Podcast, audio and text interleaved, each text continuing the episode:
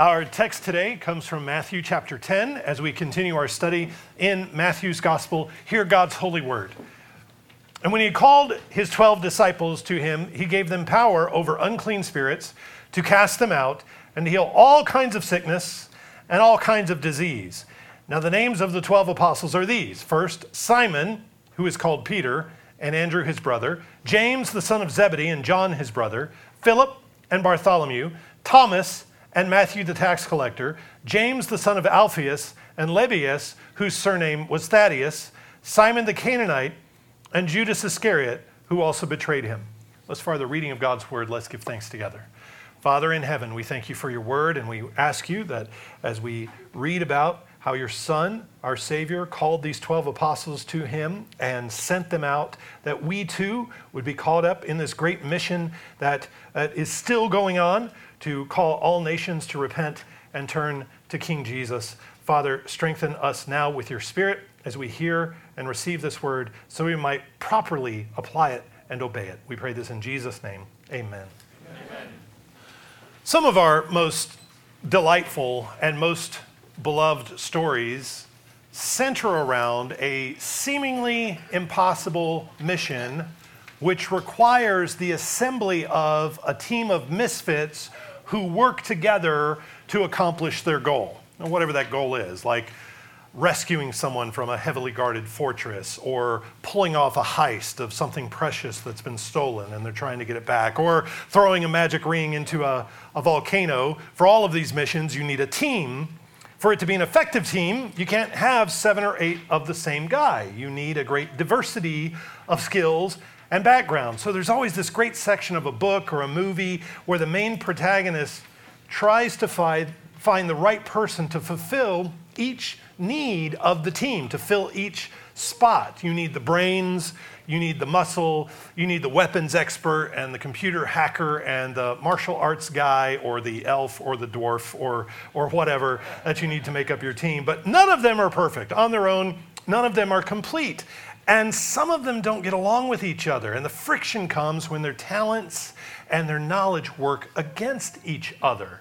Normally, one of the big early turning points in any great story is the call to action. Every story has a need, some mission, and then the hero has this call to action that he feels led to go pursue this. And you get several of these moments when a team is assembled, the opportunity for these little character moments when someone realizes that they have a purpose, that there's a problem, and that they're a part of the solution. What's also great about these team-up movies or these team-up books, these stories, is you get to watch characters from conflicting viewpoints and different backgrounds interact. They learn to work through disagreements. It's messy. They try things that don't work, and then they learn how to collaborate and get something done. It's the stuff that great stories are made of. In the Gospels, we get a historical account of how Jesus assembled his team, a crew of misfits indeed, who needed to be trained by Jesus and who in 3 short years began to take over the world. It's quite amazing when you consider what these men were able to accomplish from the time that Jesus called them up through the middle of the 1st century. With the blessing and the power of the Holy Spirit, they faithfully preached the gospel of Jesus Christ throughout the Roman Empire. And the fruit of their labor is that the Christian church soon became established in every corner of the realm. The flourishing of the church today is a continuing testament to the faithfulness of this handful of men. And similar to the great bands of misfits in our favorite stories, Jesus doesn't call 12 of the same guy. These men are very different from each other. Some of them are extremely outspoken. We hear from some of them a lot, like Peter, like the sons of thunder, James and John. Others we don't hear from at all in the Gospels. Some of them are known best by not their gifts, but their personality defects, like cynical Philip. Can anything good come out of Nazareth? That's the first thing we ever hear him say. Doubting Thomas, cynical Judas, critical Judas. We could have taken that ointment and sold it and given it to the poor. They come from different walks of life. There are men who make an honest living running a family fishing business, Andrew and Peter, James and John. Then there's the tax collector, Matthew, who's assumed by everybody to be making a dishonest living when Jesus calls him. There are political activists, reactionaries, who would have had deep disagreements with the others. Simon, in the New King James that I read, is called a Canaanite. Other translations will say Canaanian. Simon is called, in other gospels, a zealot. He's just known as Simon the Zealot. He's part of a Jewish sect that opposed Roman occupation of Judea. So these zealots were working to incite the people of Judea to violence, to take back their home from Rome by force of arms. Judas is called Iscariot, which some scholars point out could mean that he was part of an even tinier splinter sect of zealots called the Sicarii. Is that what this title Iscariot means? Is he one of the Sicarii? They're named after the small daggers that they hid inside their cloaks. They would assassinate Roman officials with these daggers. They could do their work in large crowds where they could stab someone and then blend back into the rabble. Now imagine what these zealots would have thought of Matthew, the tax collector. What would Simon and Judas think of Matthew? What a compromiser. He's part of the oppression. If Judas had met Matthew in any other context, he might have stuck a dagger in him. And what did the zealots think of the fishermen? Wow, these are naive sheeple. I mean, these are just, they're asleep. And what would the fishermen think of the zealots? Well, they're instigators and they're troublemakers. And yet Jesus deliberately calls all these men together. He deliberately puts them together and assembles this team, just the right combination that he wants. And now in Matthew 10, as we've studied, after teaching them the core values of his kingdom, after doing 10 miraculous acts that we've seen over the last couple of chapters, the 10 miracles of deliverance and healing and cleansing and casting out demons, after enduring the criticism of the scribes and the Pharisees, as we've also seen, as he's demonstrated the proper response to all of that criticism, now, he says to these 12 men, they are ready to go. He launches them out to the cities of Judea with some specific marching orders. And these orders take up all of chapter 10, which is my goal to read it all today and to comment as we go. So if you have your Bible open in front of you, we're going to work through chapter 10 today. Last week, we read the end of chapter 9, where Jesus observed that Israel was weary and scattered like sheep without a shepherd. And there he commented to his disciples. He said, "The harvest is plentiful, but the laborers are few. Therefore, pray that the Lord of the harvest would send out laborers into his harvest." Now, this harvest that Jesus is talking about, it's a very specific reference to the coming reckoning, the great harvest that is soon to happen at the end of the age of the Old Covenant. The priority of the apostles is going to be to reap that remnant of faithful believing Israel, to gather in the wheat, to separate them from the chaff, to separate them from the tares of unbelieving, idolatrous Israel. And so if they had prayed this prayer that Jesus taught them to pray at the end of chapter 9, to pray that the Lord would send out laborers into the harvest, 12 of them are answers to their own prayer. 12 of them answer the call. As we open chapter 10, Jesus now sends out laborers into that harvest. To this point in Matthew's gospel, a great growing crowd of people had amassed around Jesus, forming this great circle of disciples, people going with him from place to place. All of them were considered disciples. If they loved Jesus, if they listened to him, if they worshiped him and followed him in good faith, they were disciples, which just means followers or students. Out of these disciples, Jesus chooses 12 who are apostles. Disciples means followers. Apostles, though, means sent ones. These 12 have a special ordination and mission and authority. So we see this development, the switch from disciple to apostle, in just the first couple of verses here in chapter 10. When he had called his 12 disciples to him, he gave them power over unclean spirits to cast them out, heal all kinds of sickness and all kinds of disease. Now the names of the 12 apostles are these. So there's a special ordination that's happening here to these 12 that are called out. Matthew's only going to use the word apostles one more time in his gospel. Several other times he'll refer to them as the 12 or the 12 disciples, but we know it's these special 12 called out, sent ones. They have a special mission, a special authority. And over the last few chapters, we've seen Jesus establish his authority over demons. He's established his authority over sickness and disease. And now he delegates that authority to these men. They will now exercise his authority in his spirit as they go out with the good news of the kingdom. Matthew lists their names in pairs. Did you notice that? In verse 2 through 4, he pairs them up.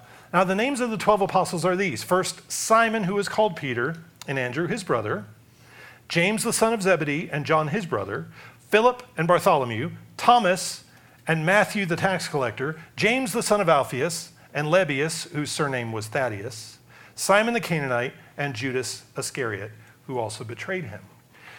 Mark tells us in his gospel that Jesus sent them out two by two. Jesus didn't send them out individually. He didn't send out 12 men on solo journeys. They go out in these smaller teams. They go out two by two so that they could back each other up, so that they could encourage each other, so they could help each other. This is a wise practice. It continues into the book of Acts that when missionaries go out, they go two by two, teams of two. And by listing them this way, it's possible that Matthew is giving us the pairings, who went with who. And what's interesting is that this means that the four fishermen went together, and among the fishermen, the brothers went together. Peter and Andrew are one team, James and John are another team, if this is how Matthew is listing them. It also means the zealots are together, Simon and Judas are together. It looks like maybe Jesus isn't forcing them to stretch too much at this point. They go with their brothers. They go with what they know. They go with their closest friends, though before too long, they're going to need to learn how to get along with each other in broader groups. Eventually, they're going to have to learn how to incorporate the Apostle Paul, extend grace to him, and then even more by incorporating Gentiles into the church. But for now, it looks like they get to partner up with the people closest to them, and perhaps Jesus, just knowing their frames and knowing their limitations, doesn't want anything to get in the way of this mission and its success. Now, having called them to himself, Jesus directs them where to go. Let's pick up in verse 5. These 12 Jesus sent out and commanded them, saying, "Do not go into the way of the Gentiles, and do not enter a city of the Samaritans, but rather go to the lost sheep of the house of Israel. And as you go, preach, saying, the kingdom of heaven is at hand. Heal the sick, cleanse the lepers, raise the dead, cast out demons. Freely you have received, freely give. Provide neither gold, nor silver, nor copper in your money belts, nor bag for your journey, nor two tunics, nor sandals, nor staffs, for a worker is worthy of his food." First, Jesus says, don't go to the territory of the Gentiles. Don't go to the cities of the Samaritans. I'm sending you to the lost sheep of the house of Israel. Now, didn't Jesus just praise the faith of a Roman centurion? Hasn't he been referencing the prophets that said all the Gentile nations are going to flood into the kingdom? What about the wise men that Matthew told us about at the beginning of the gospel? The wise men coming from a far country to worship the boy Jesus. Isn't there enough evidence that the nations are ready for the gospel? Why this narrow focus right now? Well, because there is an immediate and urgent need for the promised Messiah of the kingdom of Israel, for the Son of David to be revealed to Israel. God keeps his covenant to Israel by broadcasting the gospel to Israel first. The faithful remnant that is left of Israel must hear the message and have an opportunity to repent before it's too late. Well, several years after this, Paul is going to write to the Romans, "I'm not ashamed of the gospel of Christ, for it is the power of God to salvation for everyone who believes, to the Jew first and then to the Greek." The gospel goes to the Jew first. And so far, all the Gentiles who have come, they've come on their own initiative. They haven't been sought out. Jesus hasn't gone looking for them. They have come looking for him.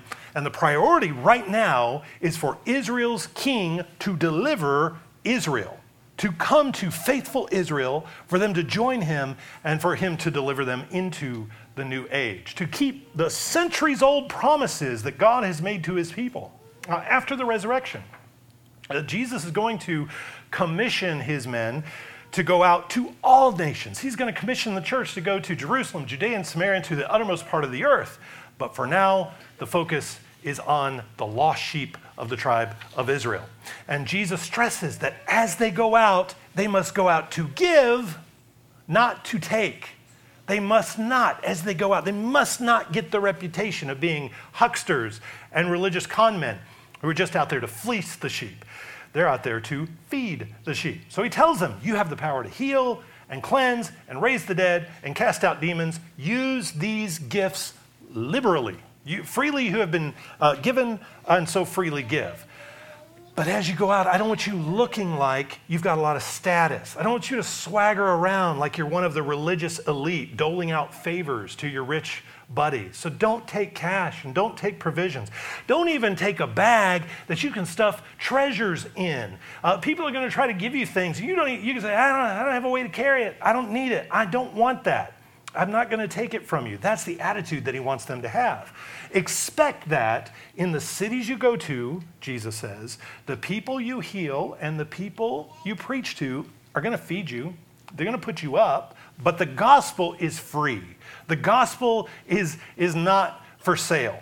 The healing is free. You aren't charging for that. And I don't want you to even look like you are. He has more to say about this in verse 11. He says, now, whatever city or town you enter, inquire in it who is worthy and stay there till you go out. So when you get to a city or a town, you ask around about who is going to keep you, who's going to put you up. And when you get there, stay in that house. I don't want you skipping around between houses, getting a better offer and a better offer and a better offer until you're staying in the house of the mayor or the richest guy in town. When you go to town, find a place to stay and stay there. Commit to that house. And when you go into a household, greet it. If the household is worthy, let your peace come upon it. But if it is not worthy, let your peace return to you. And whoever will not receive you nor hear your words, when you depart from that house or city, shake off the dust from your feet. Assuredly, I say to you, it will be more tolerable for the land of Sodom and Gomorrah in the day of judgment than for that city. The work that these apostles are doing is sifting work. They're separating the wheat from the chaff. They're picking the good grain and mowing down the tares. There are some places they're going to go, they're going to be gladly received. People are going to be happy to see them. There are going to be some places they go where they're going to be turned away. Either way, the gospel goes out and accomplishes its intended purposes, either salvation or condemnation, but it's always effective. It's important that we read the Gospels within the context of the judgment that is coming for Jerusalem, and not to forget that. That's what Jesus is referencing, especially when he mentions the judgment that's coming in Sodom and Gomorrah. He says, you would have rather been in Sodom than in Jerusalem when I come in judgment against it. Sodom's judgment looks to have been rather swift. The suffering of Jerusalem is going to be dragged out. It's going to be awful. Jerusalem has the greater condemnation because they were in covenant with God and yet rejected the very Son of God. They reject their king. So that looming sense of coming disaster, the urgency hangs over Jesus' words here. And indeed, it hangs over his entire ministry. And so he doesn't sugarcoat the situation that he's sending them into. This is going to be treacherous. The men who do not receive the apostles are not going to be benignly disinterested. They're not just going to ignore them. They're going to be hateful and they're going to be violent. The opponents of the gospel are going to be hateful and violent. Pick up in verse 16. Behold, I send you out as sheep in the midst of wolves. Therefore be wise as serpents and harmless as doves. But beware of men, for they will deliver you up to their councils and scourge you in their synagogues. You will be brought before governors and kings for my sake as a testimony to them and to the Gentiles. When they deliver you up, do not worry about how or what you should speak, for it will be given to you in that hour what you should speak. For it is not you who speak, but the Spirit of your Father who speaks in you. Now, brother will deliver up brother to death, and a father his child, and children will rise up against parents and cause them to be put to death. And you will be hated by all for my name's sake, but he who endures to the end will be saved. When they persecute you in this city, flee to another. For assuredly I say to you, you will not have gone through the cities of Israel before the Son of Man comes." At the start, when the apostles first see the miraculous power of Jesus, everyone is amazed. When he calms the storm, when he heals sickness, when he raises a little girl from the dead, there had to have been this buzz of excitement. This is unbelievable. This is incredible. Have you ever seen anybody like this? And now that Jesus is giving them that same authority, they may have been tempted to think, we are unstoppable. Nothing is going to get in our way. And to temper that, Jesus says, look, I'm sending you out as sheep among wolves. And they may respond, no big deal. That's not a problem. We have these miraculous powers. Everybody's going to be happy to see us. They're going to roll out the red carpet whenever we come to town. And Jesus says, they're going to drag you before kings and councils and governors and judges. And they're going to say, well, won't everybody be happy to see us when we come to town? It's going to be exciting. And Jesus says, brother is going to deliver brother to death, and a father his child. Don't fear those who kill the body. Whoa, wait a minute. Who said anything about killing? What do we get ourselves into now? Jesus warns them, though, that every sphere of human authority is going to oppose them. When they take the gospel to these cities, every sphere of human authority is going to oppose them. The state is going to oppose them. The church is going to oppose them. And the family is going to oppose them. The state is going to persecute them. The state is threatened by the gospel. Jesus says you're going to be brought before councils and kings. When that happens, Jesus encouraged them, don't worry about what you're going to say. My Father's Spirit is going to give you the words just as he promised Moses. Remember, God promised Moses, I will be with your mouth and teach you what you shall speak. It's pretty intimidating when you think about standing in front of royalty or standing in front of people with a lot of power and earthly authority. You think, well, I've got this one chance. Maybe I'm not going to be as articulate as I like. Maybe I'm going to fumble around. Maybe I'm going to mess up. And Jesus says, no, I want you to be confident. God's Holy Spirit is going to use each one of these events for his glory. Don't worry about what you're going to say. Be confident. But the state is going to put them in that situation to do that. The state is going to persecute them. The church is going to persecute them. That is, who is the institution of the covenant of God in this point in history? Well, it's the synagogue. And the synagogue, the people who are in covenant with God objectively, that sphere of human authority is going to oppose them. Jesus says you're going to be scourged. You're going to be whipped in the synagogues. That Jewish religious establishment, for the most part, in this time in history, is an empty, lifeless shell, propping up idolatrous practices, deliberately avoiding keeping God's law while pretending that they are keeping it, and they don't like to be called out. They don't like to be told that they're not obeying the same God that they're trying to teach everybody else to obey and to cause everybody to believe that they have this exclusive access to God. And so Jesus warns them that nobody's going to like it. In these synagogues, when you come preaching this gospel, they're going to oppose you and they're going to scourge you. And then Jesus also says they can expect that their family is going to persecute them. Their loved ones are going to think that they're crazy, and their loved ones are not going to listen. Family members are even going to be complicit in their death. Every sphere of authority is going to oppose them because every sphere of human authority is confronted by the gospel. Every sphere of authority is currently in rebellion. It's out of accord with God's order. When human authority, when human rulers are under God's authority and in submission to God's law, authority is a blessing. It brings peace. It's life-giving. Every sphere of human authority apart from submission to God's order is a curse and sets itself up as a rival to the kingdom of Jesus.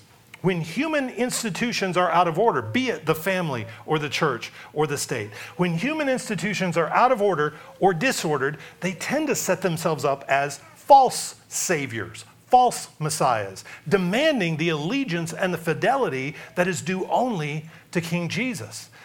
None of the spheres of human authority are neutral. The family's not a neutral institution. Either the family is in submission to God, obeying God, or it is a rival to Christ.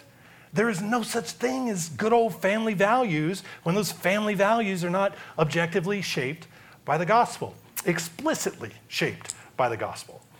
The state, of course, we know this, the state is not a neutral institution. Either the state is in submission to God or it sets itself up as its own God, and it sets itself up as the only authority on heaven and earth, the highest authority in existence. The church herself must always be in submission to and in obedience to the Lord Jesus, or she's going to be judged as well.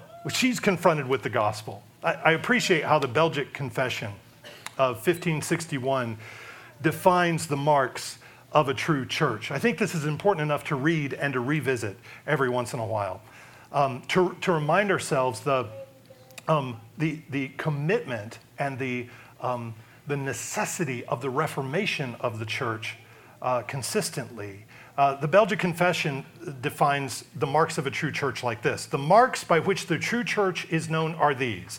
If the pure doctrine of the gospel is preached therein, if she maintains the pure administration of the sacraments as instituted by Christ, if church discipline is exercised in punishing of sin, in short, if all things are managed according to the pure word of God, all things contrary thereto rejected, and Jesus Christ acknowledged as the only head of the church, hereby the true church may certainly be known, from which no man has a right to separate himself. So what are the marks of a true church? Well, the marks are the pure preaching of the word, the right administration of the sacraments, and the consistent exercise of church discipline. Those are the marks of the true church. But I love how it continues. The Belgic Confession says, as for the false church, she ascribes more power and authority to herself and her ordinances than to the word of God, and will not submit herself to the yoke of Christ.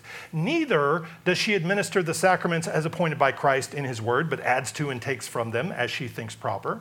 She relieth more upon men than upon Christ, and persecutes those who live wholly according to the word of God, and rebuke her for her errors, covetousness, and idolatry. See, what happens is the false church persecutes those who confront the false church with her errors. And then it ends with this little line. This is, I think they call this a mic drop moment. These two churches are easily known and distinguished from one another. The point of all this is that the church herself is not above correction and reformation, and is a source of opposition to the gospel, as we see in our day, with an entire branches of the church going headlong into perversion and preaching the spirit of the age, preaching pop culture and pop psychology over the word, and then reviling and mocking Bible believers. The need of our day is the reformation of the church. If we don't have a reformed, faithful church, how will the family be discipled? How will the state be discipled? In Jesus' time as well, all of these authorities are disordered, and all of them oppose the apostles, and all of them are a source of opposition and persecution. The family, the state, the church, all oppose the preaching of the gospel. And the strategy Jesus gives them at this time, what they're supposed to do is, if they're opposed, just leave, just get out. When they persecute you in one place, go to the next. Escape is often a biblical response to persecution. And practically, Jesus adds, you've got more places to go than time to get to all of them. You're not even going to get to all the cities of Israel before the Son of Man comes in judgment against this place. Let's pick up in verse 24. A disciple is not above his teacher, nor a servant above his master. It is enough for a disciple that he be like his teacher and a servant like his master. If they have called the master of the house Beelzebub, how much more will they call those of his household? If the Pharisees have attributed the works of Jesus to Satan, if they said he casts out demons by the Lord of the demons, what do you think they're going to say about you? If they say that about Jesus, how are they going to treat you? You are not going to be treated better than they treated Jesus. Make no mistake, it is not safe to follow Jesus. He tells them in John 16, He tells his disciples, he says, they will put you out of the synagogues. Yes, the time is coming that whoever kills you will think that he does God's service. That's the level of insanity and delusion that they're facing as they go out with the gospel. However, Jesus says, don't fear. Verse 26, therefore do not fear them, for there is nothing covered that will not be revealed and nothing hidden that will not be made known. Don't ever think that anybody gets away with anything. Don't fear the conspiracies of men thinking that God doesn't know what they're doing in hidden places. And so they're getting away with all this stuff and we're gonna wring our hands and get terribly sick over it. God sees and God knows and God will avenge. He sets everything right and everybody's going to stand before his throne in judgment. Don't ever forget that, much less don't ever fear that anyone is getting away with anything. It looks like some people get away with things in this life, and sometimes the plots of the wicked look like they just come out just fine for them. They turn out in their favor. But they don't. Jesus says everything that is hidden is exposed. Take great comfort in that. And remember, at the same time, we aren't the society that does hidden things. We don't have secret knowledge. We're not a secret society. We aren't sneaking around doing hidden things, plotting things like the wicked. The things that Jesus teaches them privately are meant for public consumption. He says in verse 27, whatever I tell you in the dark, speak in the light. And what you hear in the ear, preach on the housetops. And do not fear those who kill the body but cannot kill the soul, but rather fear him who is able to destroy both soul and body in hell. Are not two sparrows sold for a copper coin, and not one of them falls to the ground apart from your Father's will? But the very hairs of your head are all numbered. Do not fear, therefore, you are of more value than many sparrows. It seems like in just a few phrases, Jesus says, don't fear, do fear, don't fear.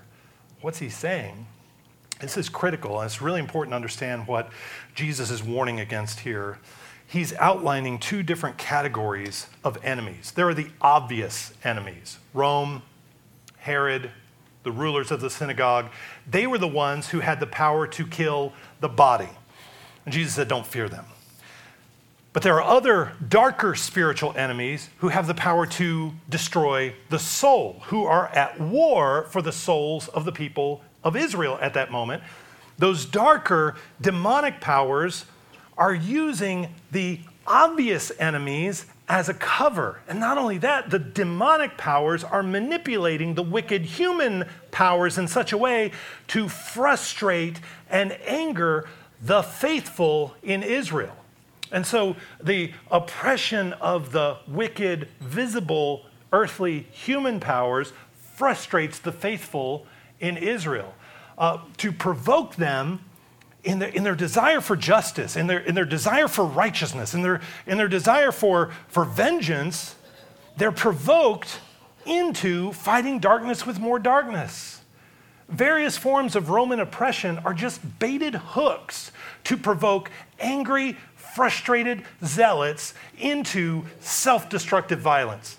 And that's how Jerusalem becomes a smoking crater within just a few decades. That's how it gets there, because of this, these zealots taking the bait that Rome throws out there, which demonic powers are dangling in front of them. And Jesus says to his men, watch out, avoid this, and balance that legitimate vigilance and that awareness of demonic forces, balance it with patience and trust. Your Father in heaven is not ignorant of the tyrants and the oppressive empires, nor is he turning a blind eye to your situation.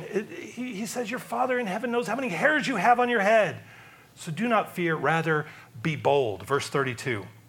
Therefore, whoever confesses me before men, him I will also confess before my Father who is in heaven. But whoever denies me before men, him I will also deny before my Father who is in heaven. Don't ever be embarrassed of the name of Jesus. Don't ever bury the gospel inside some other initiative or agenda. Don't ever hide your identity as a Christian. Be upfront and honest about who your King is, about who your Savior is, and the way that he confesses your name before his Father, so confess his name before men.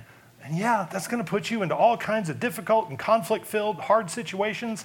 That's the point. Verse 34, do not think that I came to bring peace on earth. I did not come to bring peace, but a sword. For I have come to set a man against his father, a daughter against her mother, and a daughter-in-law against her mother-in-law. And a man's enemy will be those of his own household. He who loves father or mother more than me is not worthy of me. And he who loves son or daughter more than me is not worthy of me. And he who does not take his cross and follow after me is not worthy of me. He who finds his life will lose it, and he who loses his life for my sake will find it. This is the first time we have a reference to the cross in Matthew's gospel. It's the first time Jesus talks about the cross, but he's not talking about his own cross. He's talking about the cross of the people who follow him. And this is not just a generalized statement about suffering. You know, I've got an illness, this is my cross to bear, or I've got this hard relationship, that is my cross to bear. That's not what Jesus is talking about, though God does send difficult circumstances to sanctify us. I don't think that's the subject here. He's talking about this very specific danger of following him and the losses, the very real losses we endure and the opposition disciples face, even the violent, hateful response you get as a result of doing what God says. Opposition and persecution for righteousness, that's the cross. When you proclaim the kingdom of Jesus, when you work to heal the sick, when you raise the dead and drive out demons, when you cleanse impurities, expect that fathers and mothers, brothers and sisters, daughters and sons will turn against you because you are following Jesus. Apostates, false Christians will oppose you and will call you all kinds of names, thinking they're doing God a favor. All sorts of government officials and city council members will not appreciate what you're doing, and they'll do everything they can to stop you. That's the reality of following Jesus. And for these 12 men, the cross that Jesus warns them about is literally a cross. The Romans are going to put them on crosses if they keep it up. Now, not everybody is called, like these 12 disciples, like these 12 apostles, not everybody is called to put themselves in the same treacherous frontline circumstances.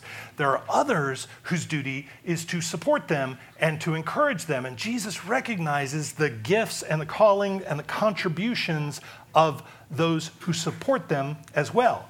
Verse 40, he who receives you receives me, and he who receives me receives him who sent me. He who receives a prophet in the name of a prophet shall receive a prophet's reward, and he who receives a righteous man in the name of a righteous man shall receive a righteous man's reward. And whoever gives one of these little ones only a cup of cold water in the name of a disciple, assuredly, I say to you, he should by no means lose his reward. As we go out through these cities, there are many who are going to have opportunity to participate in the mission of the apostles by doing something as simple as giving them a bed or providing them a meal, or even a cup of cold water, and Jesus says they too are going to receive the blessing of God. There were a lot of disciples following Jesus after the Sermon on the Mount, and Jesus separated out just 12 of them. He gave them a very specific territory to target. He gave them precise marching orders for how he wanted those people reached. So this is not a direct set of commands for every follower of Jesus in every age. Not even every disciple in that age got all of these commands, all these directives. And yet it's still vitally instructive to us. It shows us the urgency of Christ, the reality of the enemies of the kingdom of heaven, and the total life commitment of following Jesus. Jesus has called these 12 men out to follow him from here all the way to the cross, all the way to Jerusalem.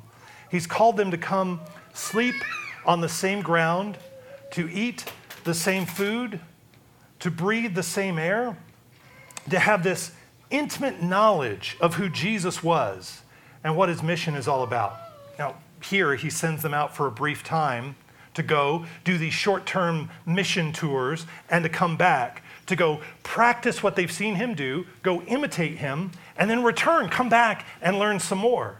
And throughout the course of walking with Jesus over these next several months, they are able to develop such a deep connection to Jesus, such an intimate knowledge of who he is, that when it comes time for them to step up and for them to carry out this mission after the resurrection, They look and they sound and they act just like Jesus. In Acts chapter 4, after Peter and John heal a lame man, there's this chaotic scene at the temple, and Peter gives an answer for what just happened, and then we read, Luke tells us, now when they saw the boldness of Peter and John, and perceived that they were uneducated and untrained men, they marveled, and they realized that they had been with Jesus.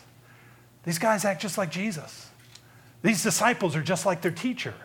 People in Matthew's gospel, we've read it so far in this study, they're always marveling at the authority of Jesus, marveling at the power of Jesus. And after Pentecost, everyone recognizes that same confidence, that same meekness, that same strength in the apostles. Oh yeah, they're acting just like Jesus. I know who they're imitating. It's obvious who they've been with, which tells me that if you are encouraged by, if you are challenged by these rousing calls to discipleship, if you are willing to take up your cross, if you're not afraid of the opposition of the enemy, and you're ready to go charge the gates of hell before you launch, you need to spend time with Jesus. And I mean by that, put yourself in a position of a disciple entirely submitted to Jesus, to hear and to obey what he has said.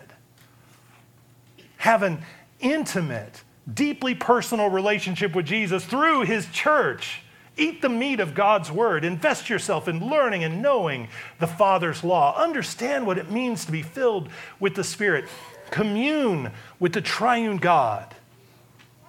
Walk with Jesus so that when you're in a position to speak up, when you do get an opportunity to go on offense, that what comes out of your mouth is gospel truth. And what comes out of your mouth is Bible. Otherwise, we find ourselves fighting all kinds of cultural wars on battlefields that Satan has picked out, using his weapons to fight them. See, you know this. The gospel is offensive, but not everything that's offensive is the gospel. The gospel puts you in conflict, but not everything confrontational is the gospel. And if you don't walk with Jesus, you can still easily find yourself in all kinds of conflict. It's not difficult to start an argument. It's easy to create arguments over economics or politics or science. It's easy. It doesn't take any biblical wisdom to go to war on those things. But you've noticed this, and I know you've seen it in any environment. When you bring up the gospel, when you name the name of Jesus, the air in the room changes. That's something different happens when you name the name of Jesus. You're on a whole other level, and you start to see the real conflict. That's when you're in the fight that matters, and you prepare for that by being with Jesus. I understand your revulsion and your frustration. The wickedness of our generation is revolting.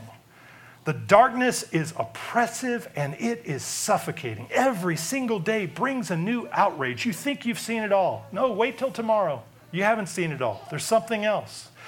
But we must never substitute frustration or feistiness or our own anger for the gospel. Man's anger is no replacement for taking up our cross and walking the way that Jesus walked, fighting the way that Jesus fought, opposing evil the way that Jesus opposed evil. We don't have another option. We have no other power. We have no other authority, no other commission, no other promise of success than the way that Jesus shows his disciples. This is it. This is all there is. It's the way of Jesus, or it's just more idolatry. The world's got plenty of that. Let's follow the Lord Jesus. Let's pray. Father in heaven, we thank you for your goodness to us, and we pray that you grant us your Spirit, that you cause us to open our mouths, to preach and speak the gospel in every opportunity that we have. Just as you promised these apostles, we pray the same for us, that you would give us the word to say, and that you would use our recitation of truth in ways that are for blessing or for judgment, but in every way is always efficacious, that always achieves the purposes that you design. So Father, we are eager to be used as vessels in your purposes. Father, strengthen us for that by rooting us in your word. and granting us your Spirit and sweet fellowship and communion with your church. We pray this in Jesus' name. Amen.